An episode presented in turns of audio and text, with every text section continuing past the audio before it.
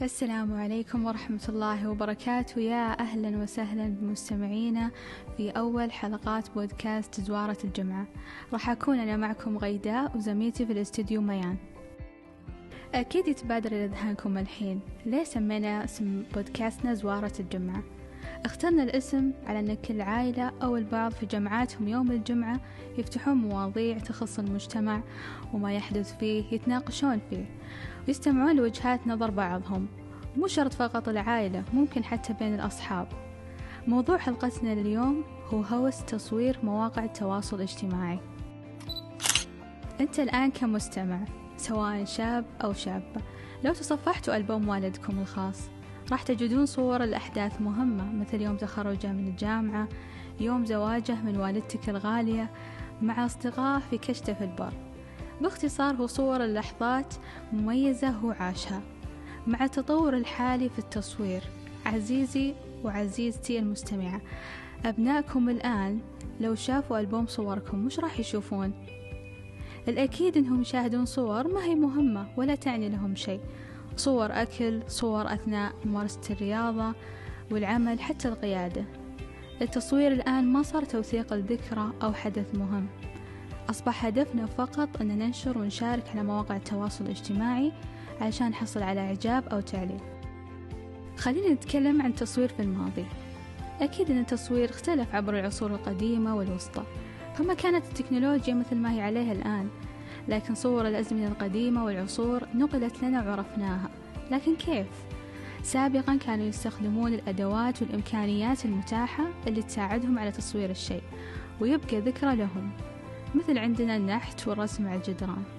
ومن خلال بحثنا اكتشفنا معلومة ممكن البعض يعرفها أن أول صورة تم التقاطها في التاريخ كانت في عام 1826 من خلال جوزيف نيكيفيور نبس في فرنسا. كل بيت نحس شنطة مليانة صور فيها أحداث الطفولة كلها. هذا هو هوسم التصوير بس كان لها طعم غير كلها ذكريات وحنية. فالتصوير صار جزء لا يتجزأ من حياتنا من أيام أجدادنا وأبهاتنا. نوثق اللحظات الحلوة ونخلدها للتاريخ. إيش اللي خلى الناس تدمن على التصوير وصار جزء من حياتهم؟ التصوير في الأساس ما هو عادة سيئة لكن مبالغتنا في استخدامه ما هي لصالحنا. الناس صارت تشوف نفسها من خلال مواقع التواصل لدرجة أنها تضع لها قيمة من خلالها. وهذا الشيء أكيد ما راح يمثل حقيقة أو رغبة ذاتية من الشخص لأنه مجرد تقليد ونمط متشبع بين الناس. في مقولة تقول الشيء إذا زاد عن حده انقلب ضده وهذه تدل على أن الناس صارت تتمادى فكرة التصوير المستمر فقط علشان تحصل على إعجاب. لكن ما نعرف أن ممكن هذا الشيء راح يضرها في يوم من الأيام. راح تصور راح تتعدى على خصوصية الغير. فبالتالي راح تتعرض للمساءلة القانونية خصوصا في وقتنا الحالي ما في أي تحفظ على الخصوصية. ودولتنا ما قصرت وضعت لنا قوانين تحد من هذا الفعل. صحيح الناس مع الخير يا شقرة تبي تقلد بالتصوير وتنشر وعذرها للذكرى. طيب هالذكرى لا تتمادى. في أشياء نعيشها بس ما تتصور. حتى لو صورناها لا تنتشر. لأن باختصار أنا كمتابع وش أستفيد من هذه الصور؟ غير أني أشمئز يصير لك عندي ذكرى سيئة. تقول حرية شخصية؟ هو صحيح أنت حر. بس حط ببالك في أشياء مخالفة للدين ومخالفة لعاداتنا. في أطفال يتفرجون. إذا ضميرك مستوعب هذا الشيء سلم على هذا.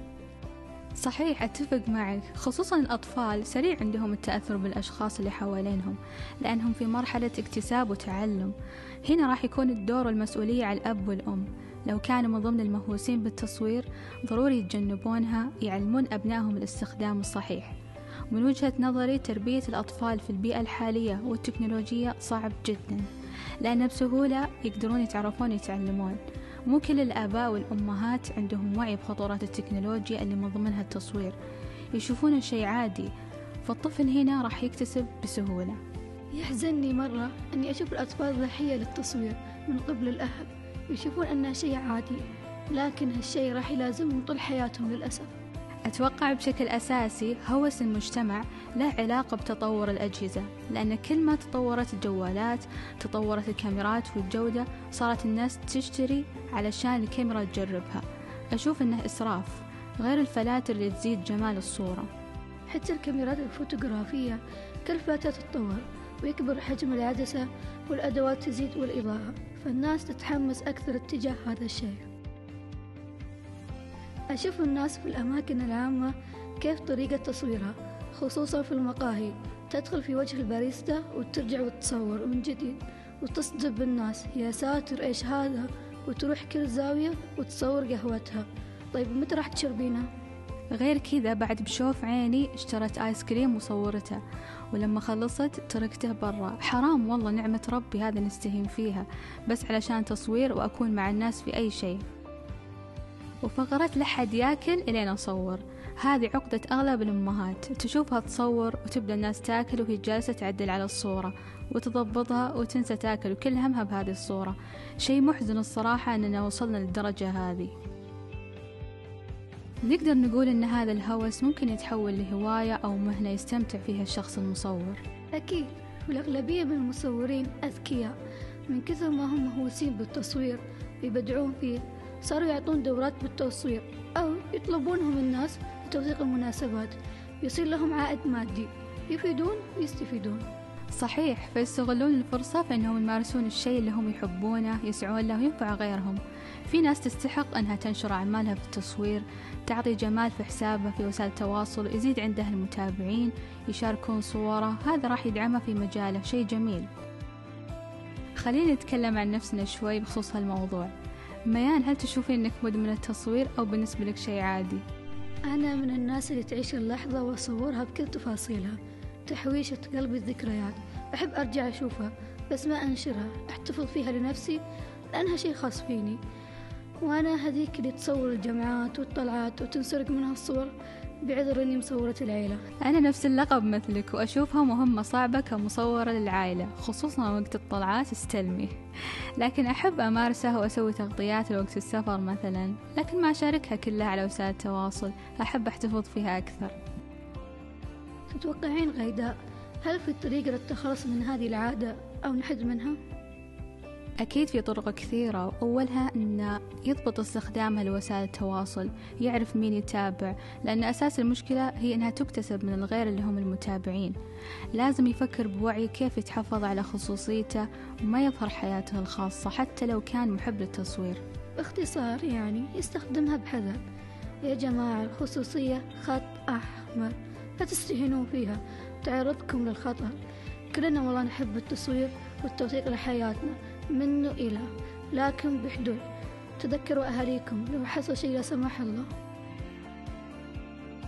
وفي نهاية حلقتنا اليوم نقول لكم مارسوا هواياتكم اللي تحبونها ولكن بحذر بحيث أنها ما تضركم أو تضر المجتمع. نلتقي في جمعة قادمة بإذن الله وبموضوع جديد وفي أمان الله.